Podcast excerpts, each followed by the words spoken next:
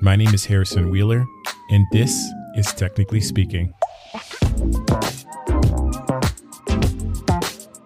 On this episode, Erika Hairston is my guest. She is the co founder of EdLyft, which is on a mission to equip more students for in demand jobs that they'll love. Her motivation started from her own experience getting into the field of computer science, and the mission takes new meaning given the remote nature of work and education. We'll talk about the importance of taking the leap, her journey to becoming a Y Combinator backed startup, and tips for female founders. Here's Erika in her own words. When I tried to do things that were not authentic to me, I was detracting from my mission, I was detracting from my purpose. And the more I leaned into authentically Erika, the better things turned out. It is okay to be you. And if anyone has a problem with that, then that's their problem, not yours to fix. Super excited to have Erika Hairston on the show. We're going to get into so much. I know you've launched EdLyft, uh, which was a part of the Y Combinator class of 2020. You've been featured on the App Store. I don't know how many different times. This also isn't the first application, or at least the first startup that you've launched. Welcome to the show. Thank you so much, Harrison. I'm so excited to be here. I know for everybody, you know, most of these shows are kind of centered around design. Uh, Erika's actually a startup founder, and I know this audience is filled with creators, thinkers, doers that all have the entrepreneurial mindset. So I know I gave you a, a setup, Erika. Maybe give us a little bit more background in terms of like yourself and and what you're doing. Yeah for sure. So i'm erika hairston the co-founder and ceo of edlyft and i also developed an app called Zimela, and I was the designer for that as well, uh, as long as as well as the marketer and everything for that app. Uh, and then before that, I was a product manager at LinkedIn, and then a software engineer intern at Facebook. Uh, and so I studied computer science and African American studies, which completely set the path for what I do today. Mm-hmm. Yeah, that that is a very interesting intersection that you don't hear too much. What was that? What was that journey like for you? Yeah, for me, so I knew nothing about tech or coding or computer science before college, and I stumbled on a documentary about how few women and minorities were in it literally the summer before college. And I was like, whoa, how could there be so few people who look like me in this industry of the future? I have to try it. And so overnight, I went from wanting to be an ambassador to needing to be a computer scientist uh, my freshman year of college. And when I got there, I was the only Black woman in the entire CS major at Yale, where it was quite daunting already to be a first time coder, but then to be, you know, representing my entire identity was overwhelming. And so studying African American studies was critical uh, to me getting in touch with myself, loving myself, and also just feeling validated and learning about my own history while in these classes that were the exact opposite of that. What ways did that sort of manifest itself, right? In terms of having like that that clarity, what were some things that you started to notice? When I was studying computer science, it oftentimes felt like I had no one to look up to. And I so desperately wanted to see role models that I could what it would look like for me to be successful in this space. And I almost quit the computer science major so many times because of just feeling intense imposter syndrome and feeling like I didn't belong.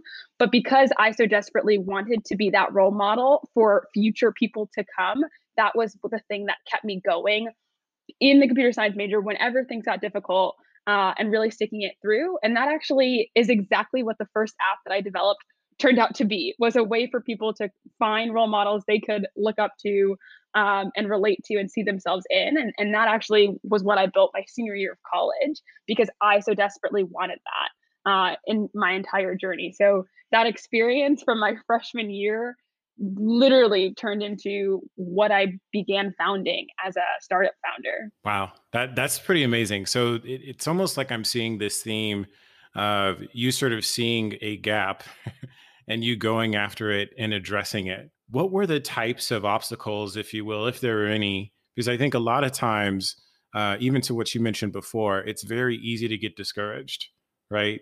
And so, kind of like, what were the types of obstacles and what were the things that you did to sort of overcome those? Yeah, that's a great question. When I think about some of the biggest obstacles that I faced on my journey of becoming a founder and even like learning how to code and, and starting a company, oftentimes the common theme is myself uh, and really mm. battling like how who am I to be in this position uh, and really trying to see myself as what I wanted to be versus what I felt like the world expected me to be. And the number one thing that got me out of that rut was remembering like my why for why am I doing this and why do I need to be doing this and why does this need to exist in the world? And specifically for Zimela, so that was the first app that's been featured on the App Store. Um, it started off when actually the head of product at LinkedIn, I was my internship the summer before my senior year. I asked him a question. I mm-hmm. said, You had one more year left of college. What would you do differently? And he said, I would build something and get people to use it. And I was like, Whoa, can I build something? Like I I don't know if I can do that. Like why would anyone want to build, you know, use anything I build? And it was the first time that I, I even it clicked for me. I was like, whoa, I have an entrepreneurial spirit, but I never saw myself in this role. And so I went back and for my senior project, I had done this thing literally for a grade. And I still didn't see myself as a founder at that point, but I was already building it. And people started telling me they wanted to use it and why it needed to exist in the world. And I just had to keep remembering, yes, like I can do this thing and it needs to exist. Um, and so I don't know, long story short is really just like the way I got myself out of the rut was remembering my why and also needing to hear from the community around me um, that you can be that person and you mm. can get on the other side. I was looking at one of the interviews that you had, or I think you were interviewed by maybe like a blog, and you said one of the the reasons there hasn't been a Black Zuckerberg is because there aren't enough people trying. right. Yeah, and, and, that's not mine. I, I I actually stole that from Michael Siebel, um, okay. who is Y Combinator's um, current president, I believe, but he is a big mentor to me. Yeah. And he said this to me while I was an intern mm. at hmm. Facebook. And I think a lot of people need to hear this is that these big tech companies give you these golden handcuffs. Yeah. And especially for folks who this might be their, you know, mo- highest paying job, you feel like you can't leave to do your own thing.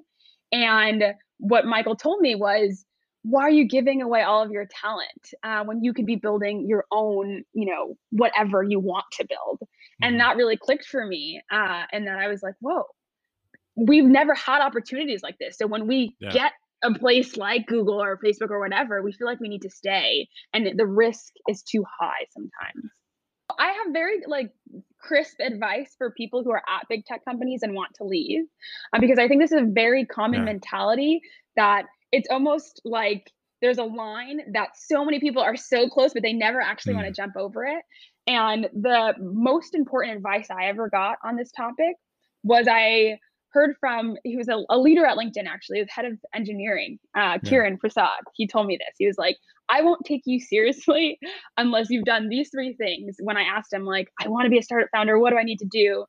Uh, he was like, "You need to a do your startup math how much do you need to have saved in the bank in order to feel comfortable enough to quit your job be like safe for six months mm-hmm. pay your rent whatnot have you done that math um, so once you have a number in your head it makes yeah. it more concrete two um, make a list of all the people who you think are smarter than you who inspire you that you love to work with um, and then three convince them to quit their job and, and work on the thing you want to do with you because people are more likely to take you seriously or invest in something uh, if you can get other yeah. people excited about it. And so I literally went home that day, made the list. My co-founder today, Arnell, yeah. was number one on that list.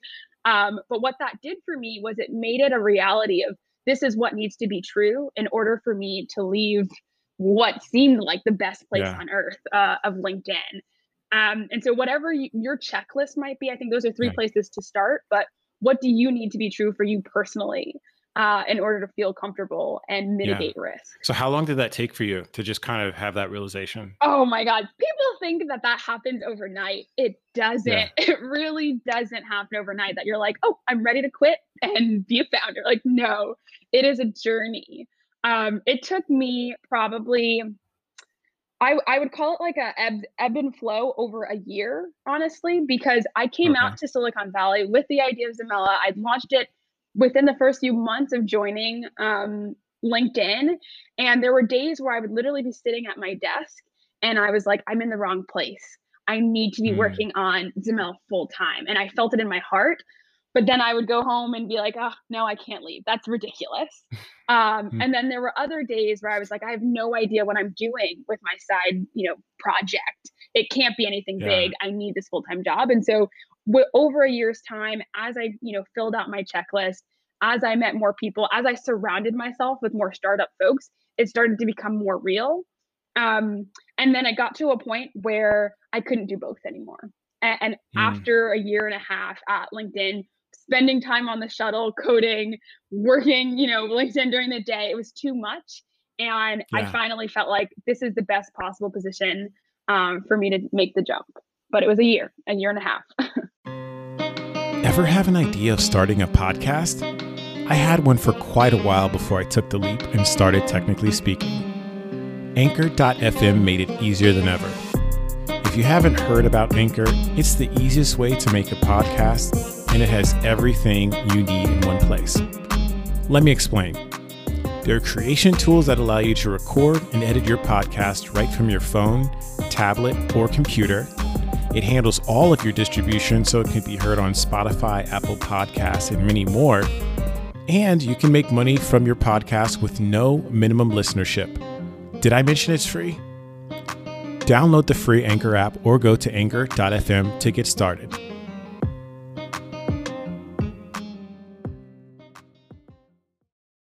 Let's talk about that that journey from then to now. You have an app that's actually out there on the market that people are using.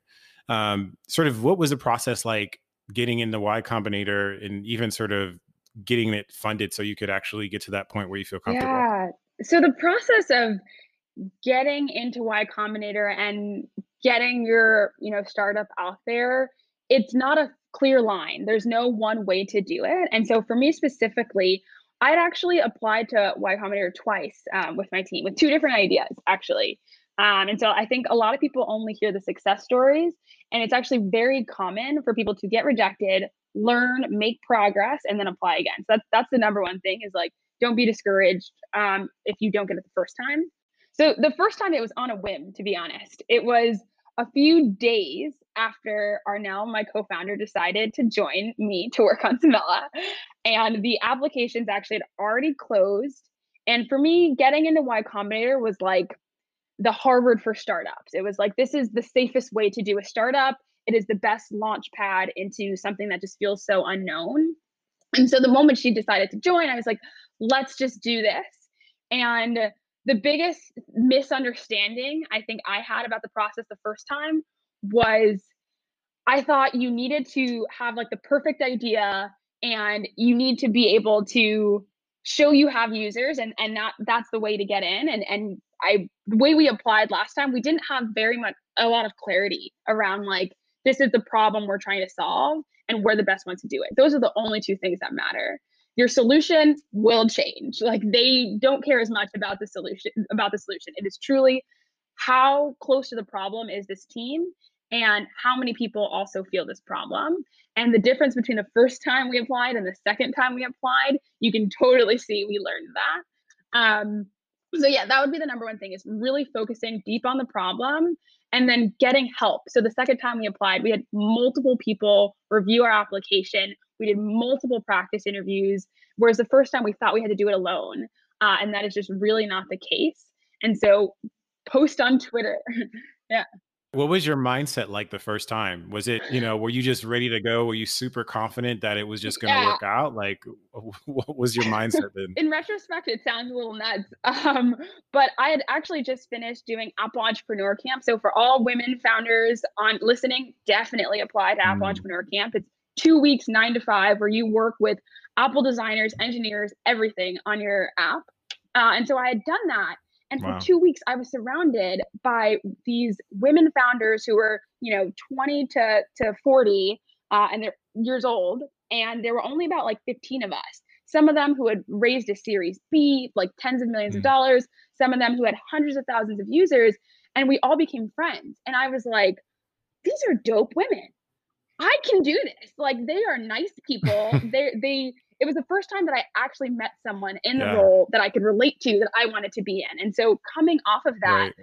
I was ready. I was surrounded by what I wanted mm. to be. Whereas when I was at LinkedIn, I was surrounded by what I was. And it was hard to imagine myself in any other place. And so two days after that ended, Y Combinator's application was closing. And I was like, now is the time. I'm ready. Like, what do we have to lose? um, and for me, there was no such thing as losing. It was just learning. Best case scenario, we get in. Worst case, we get rejected and they give yeah. us great feedback.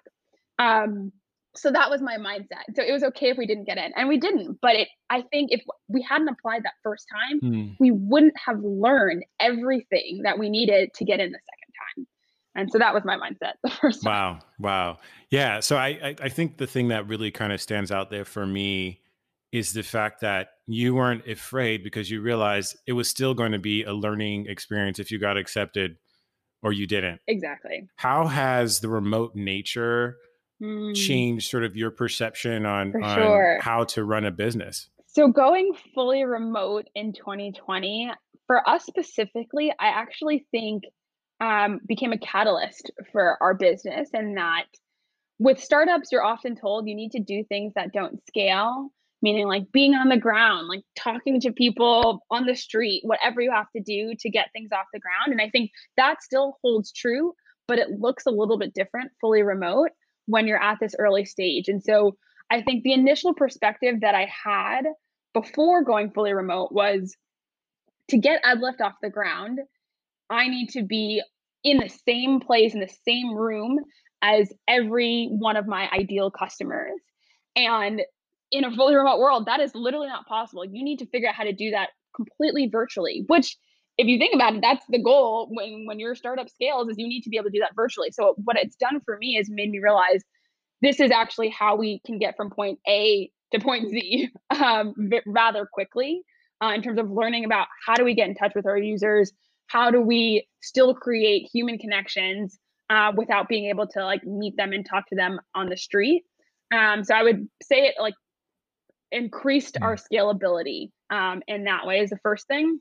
And then second, in terms of building a mm. company culture, how do you do that when you can't be in the same room as your co-founder? So I literally I've seen my co-founder socially distance once in the last seven months, which is insane to me because this is the person who's I had yeah. a mattress on the floor throughout Y Combinator, you know, working in her apartment. Uh, and then COVID happened.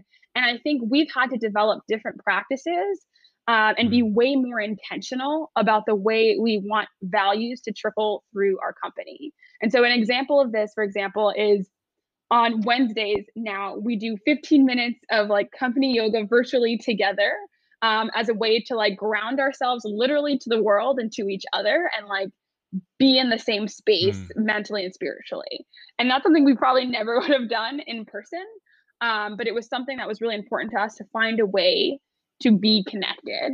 Um, and so building company cultural culture remote has definitely mm. by far been the biggest shift um, yeah. because of 2020. All right. So I'm going to take a step back because we never did this. But Erika, again, you can you give me the pitch for EdLyft? for sure. Yeah. So the pitch for EdLyft. EdLyft is on a mission to help create the next million new computer science college graduates over the next 10 years. And so the way we're doing that is we've built this paid support program and platform that helps college students do their toughest STEM classes, starting with computer science. And the way it works is that every student gets access to six more hours of support each week online in the form of three ways.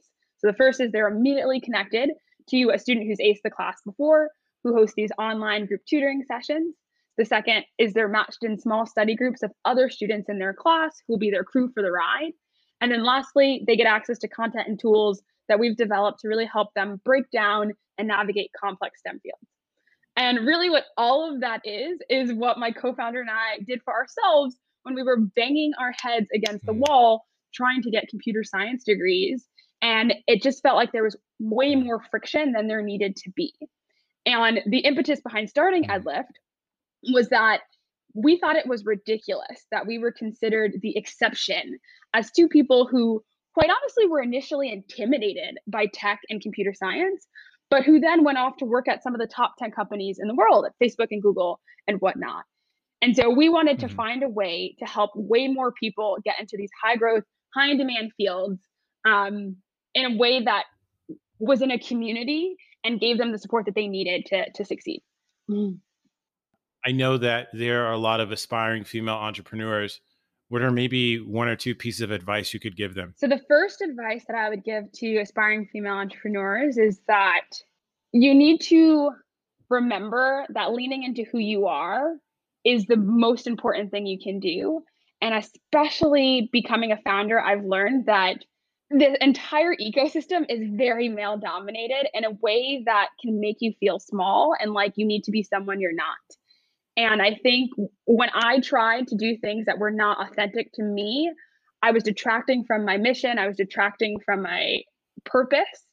And the more I leaned into authentically Erika, the better things turned out. And so women i think women even if you're not an aspiring entrepreneur need to hear this um, but it's really like it is okay to be you and if anyone has a problem with that then that's their problem not yours to fix um, and then the yeah. second piece of advice for aspiring female entrepreneurs is to lean on one another i would not be here today if it weren't for other female entrepreneurs hands down um, and by that i mean sharing resources sharing like funding opportunities and contractors like that mm-hmm. wealth of knowledge amongst each other and sharing experiences knowing that you're not the only one going through this is so critical um, one just for mental health but also the success of your business so find a pod or a crew of other women entrepreneurs to lean on hey erika for one thanks for being on the show what are some resources or ways that people can find out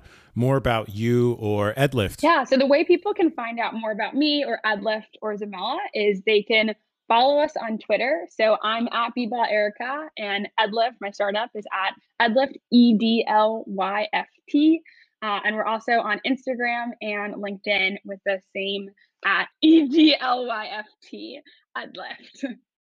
Enjoy this episode be sure to hit the subscribe button on whatever podcast platform that you use. You can also subscribe to my newsletter at harrisonwheeler.com for the latest industry insights, new article posts, and announcements of future guests on the show.